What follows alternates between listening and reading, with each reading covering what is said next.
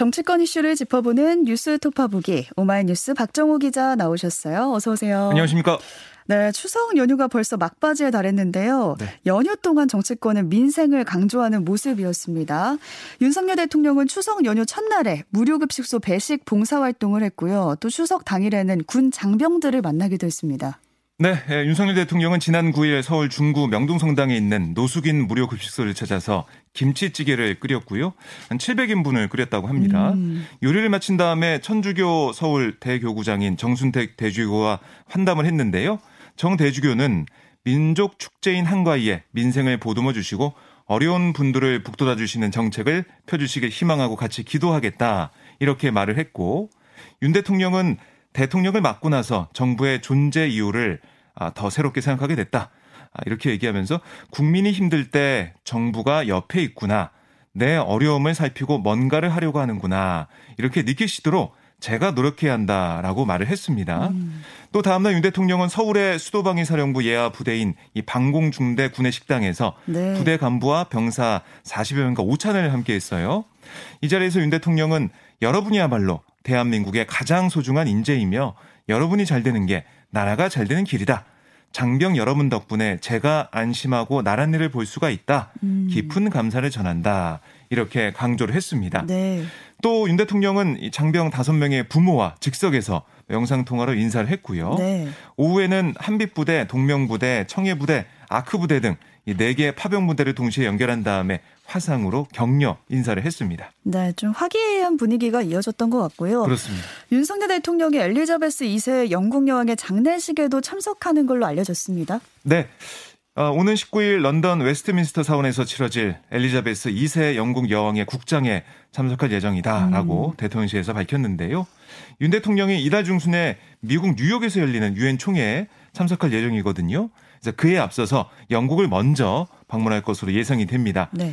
근데 한편 지난 9일 오전에 대통령실이 엘리자베스 2세 영국 여왕의 서거에 애도의 뜻을 표하는 SNS 메시지를 작성했거든요. 네. 아, 그런데 여왕의 이름 철자를 잘못 표기해서 수정하는 일이 있었는데요. 오. 어. 여왕의 이름을 엘리자베스 2세, 그러니까 Z가 아닌 S로 올렸습니다. 음. 엘리자 할 때 그 Z인데 S로 올려서 영국 출신의 한 프리랜서 기자가 이게 잘못된 표기다라고 지적을 했고요. 음. 이후 대통령실은 첫 포스팅을 삭제했고 여왕의 이름을 올바르게 표기한 글을 다시 올렸습니다. 네. 그러니까 재임 기간이 70년이 되는 영국 여왕 이 사망에 대한 애도 메시지인 만큼 대통령실에서 좀 더 주의 깊게 일 처리 했어야 된다 이런 지적이 나오고 있습니다. 틀리지 않을 수 있는 부분인데 좀 아쉽긴 합니다. 네, 그렇습니다. 또 여야 모두 추석 연휴 동안 민심 살피기에 집중하는 모습이었는데요. 어떤 메시지가 나왔나요? 네, 어, 국민의힘 정진석 비상대책위원장 페이스북에 공주 부여 청양 전통시장을 돌면서 추석 민심을 들었다. 뛴 물가만큼이나 장터 표정이 어둡지는 않았지만 아, 민생 위기 극복에 진력해 달라는 주문 어느 때보다 절절하게 들렸다 이렇게 음. 적었고요. 차기 당권주로 꼽히는 김기현 의원도 전통시장 상인들의 말씀을 듣고 나면 길이 보인다. 더 힘내서 열심히 일하겠다. 국민 여러분의 웃음과 응원 제 힘의 원동력이다. 고맙다. 이런 글을 올렸습니다. 네. 안철수 의원도 어, 분당에서 주민들과의 아, 또 상인들과 하루 종일 추석 인사를 했다. 버스터미널에서 귀성길에 오르는 분들과 인사 나누고 학교길에 초등학생들과 반갑게 만났다. 모든 분들이 따뜻하고 화목한 한가위 맞으시길 바란다. 이렇게 강조를 했습니다. 음. 아, 한편 이재명 민주당 대표는 추석 당일 고향인 경북 안동을 찾았는데요. 네. 자신의 유튜브 채널을 통해서 깜짝 라이브 방송을 진행하면서 이 가족의 소중함을 되새겼고요. 주민들과 반갑게 인사를 나누며 셀카, 셀카 아, 촬영 요청에도 응했습니다. 그러니까 장경태 최고위원 등 지도부도 페이스북 등에 올린 글을 통해 지역 주민들을 만나서 인사를 하고 민생을 더 잘 챙기겠다 이렇게 음. 약속을 했습니다. 추석 연휴 동안 여야 모두 바쁘게 움직인 것 같고요. 네. 추석 연휴 중에 국민의힘 내용은 또 여전히 이어지고 있는데요. 이준석 전 대표의 경우에 연휴 중에 수해를 입은 경북 포항시로 가서 봉사활동을 했습니다. 네, 이 전 대표가 이 포항시 남구 대송면 주택가에서 해병대 장병들과 함께 수해 복구 봉사 활동을 했는데요. 음.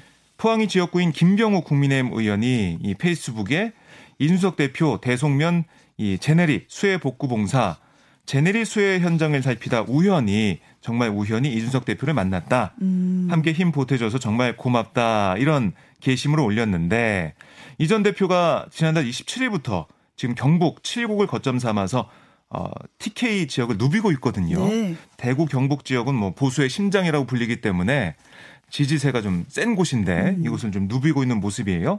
그러니까 당원과의 만남은 물론 아, 수해복구 활동에도 나서면서 어떻게 보면 정진석 비대위보다 더 먼저 움직이는 모습입니다. 아, 또 이 전 대표는 페이스북에 버스비보다 싼데 당 자주유지 천원 당원이 장악한 여의도 이런 제목 기사를 공유했어요. 그러면서 이전 대표가 버스비보다 싼 당원 가입으로 당을 좌지우지할 수 있다는 오피셜이 떴다.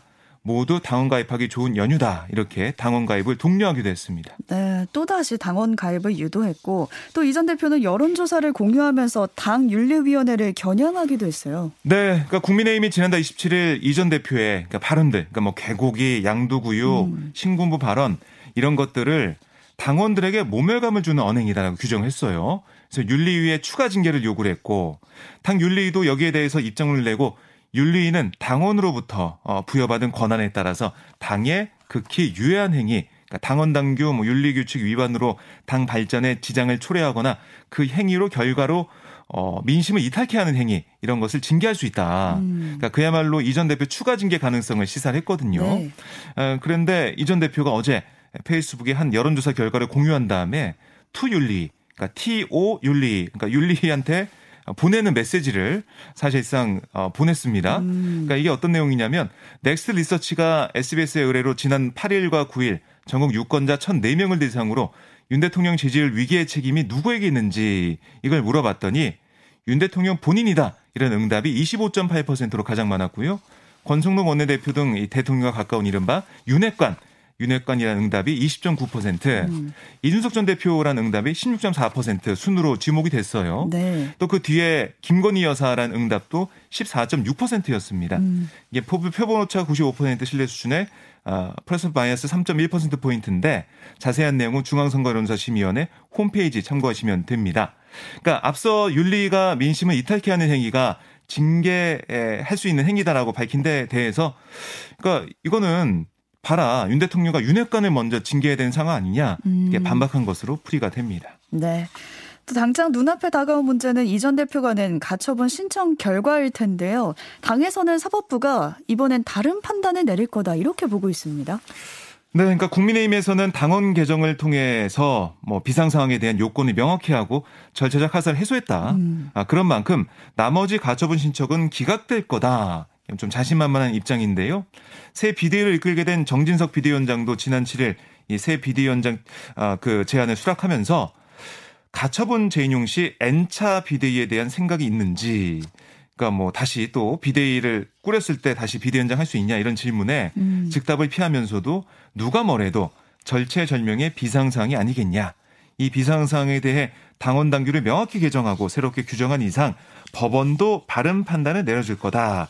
이렇게 기대감을 나타냈어요. 아, 당원 당규를 고쳤으니까 이번엔 좀 다른 판단을 해줄 그렇습니다. 거다. 달라진 거다. 음. 달라질 거다. 이렇게 얘기를 했는데 하지만 법조계에서는 법원이 새 비대에 대해서도 같은 결정을 할 거다. 이런 목소리도 음. 나오고 있거든요. 네. 가처분 결정문의 요지 이거는 비상 상황이 아니라는 건데 당원을 개정해 요건을 구체해야 되지만 여전히 비상 상황은 아니라고 판단할 가능성이 크다. 뭐 이런 얘기고요. 또 절차적 정당성을 문제 삼은 게 아니라 정당 민주주의에 반한다는 취지로 결정한 건데 당원 당규를 바꾼다고 달라지겠냐? 음. 그러니까 인석 전 대표를 어뭐이 사실상 어 이렇게 축출한 이런 모습 이게 당원 민주주의에 어긋나는 거다. 이런 내용이 나와 있는 겁니다. 그리고 뭐 지난번 가처분 결정을 한 판사가 이번에도 가처분 어, 이 결정, 그러니까 인용 여부를 결정하게 되는데요. 네. 아, 여기에 대해서 뭐 사법부에서는 뭐 똑같은 판단하게 되는 게 아니냐라는 게 법조계에 좀 많이 나온 얘기인데 반면 국민의힘 쪽에서는 같은 재판부가 똑같은 결정을 하면 정당이랑 싸운다는 인식을 줄 수밖에 없다. 음. 그러니까 재판부로서도 그 점이 부담스럽지 않겠냐 이런 얘기를 좀 하고 있습니다. 네. 그러니까 14일 신문이 예정돼 있거든요. 음. 이 신문 앞두고 치열한 신경전이 펼쳐질 것으로 예상이 됩니다. 네, 14일에 신문 후에 법원의 결과가 나올 때까지 좀 기다려 봐야겠습니다. 네. 민주당으로 가보겠습니다. 민주당은 지금 검찰의 공세를 막기 위해서 당력을 모으고 있죠. 그러니까 지난 1일 검찰이 공직선거법 위반 혐의로 고발된 이재명 당대표에게 출석을 요구한 뒤로 민주당은 연일 이 대표에 대한 수사를 막는데 뭐 힘을 모으고 있다라고 볼 수도 있는데요. 뭐이 검찰이 이제 불구속 기소까지 하게 되면서 더 민주당의 분위기는 강경합니다. 그러니까 이 근데 이제 그 사이에 최대 쟁점이었던 검찰 출석 여부를 두고 네. 중진 의원 회동 의원총회를 연달아 개최해서 불출석을 권유하면서 사실상 이 대표의 정치적 부담을 덜어준 게 좀 어떻게 보면은 당에 좀 힘을 모으고 있다 이렇게 볼 수가 있거든요. 아, 그리고 윤석열 대통령을 공직선거법상 허위사실 유포 혐의로 검찰에 고발을 하고 김건희 여사에 대한 특검 법안 이걸 당론으로 발의하는 이런 모습, 그러니까 음. 강력한 대여 투쟁 모드에 돌입한 상황인데 민심이 출렁이는 추석 연휴를 앞두고 이 대표가 포토라인에 서는 상황을 맞고 윤 대통령 부부를 논란의 중심으로 끌어오겠다 이런 의도로 풀이가 됐습니다. 네. 하지만 이런 민주당의 단일 대오식 대응 전략에 당내에선 불만 섞인 목소리도 나오고 있는데요. 특히 이 대표의 검찰 출석 여부를 의원총회에서 당론으로 결정한 거 아, 이걸 두고는 좀 과한 대응이 아니냐 이런 음. 지적도 있어요. 과했다. 그러니까 이거는 뭐 대표가 스스로 결단에 판단하거나 최고위 회의 정도에서 결정해도 될 일인데 이걸 의총으로 이제 끌고 와서 본인을 방어하기 위해 당이 전부 나서달라 주문을 계속 한다는 거 앞으로 이게 또 여러 가지 의혹에 대한 검찰 수사가 예정돼 있기 때문에 음. 좀 부담이 된다 이런 얘기도 있고요. 그리고 뭐 이렇게 된다면 당이 나서서 이 대표 보호에 나서게 된다면 이른바 이재명 사당화 논란 정치적 부담이 가중될 수 있다. 이런 주장도 있습니다. 네. 하지만 뭐 이런 여러 주장도 있지만 역시 민심의 흐름이 중요해 보이거든요. 음. 민주당은 검경이 이 대표를 향해 형평성 잃은 무리한 수사 기소하고 있다. 정치 보복이다라고 강조하고 있는데 이게 지지층을 넘어 중도층 국민들까지 음. 설득해낼 수 있을지 이게 관건으로 예, 보이는 상황입니다. 네, 우려됐던 사법 리스크가 좀 현실화된 것 같은데 어떻게 헤쳐나갈지 좀 봐야겠습니다. 네. 어제 민주당은 불기소 처분된 장영화 변호사를 두고 반드시 법의 심판대에 세우겠다 이렇게 반발을 했는데요. 이 장영화 변호사가 누구냐면 이재명 대표를 두고 조폭 연루서를 제기한 그분이죠. 그렇습니다. 네.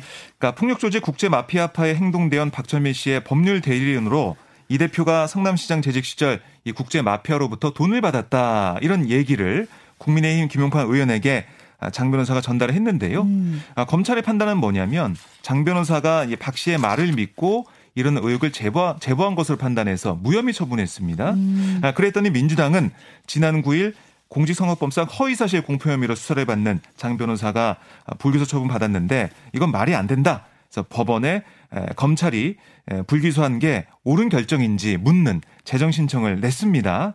아, 그러면서 장 변호사를 노골적으로 봐주고 감싼 검찰의 민낯이 드러났다. 이런 진실 어, 분명히 밝히겠다라고 민주당은 강조하고 있습니다. 네. 오늘 여기까지 듣겠습니다. 오마이뉴스 박정호 기자와 함께 했습니다. 고맙습니다. 고맙습니다.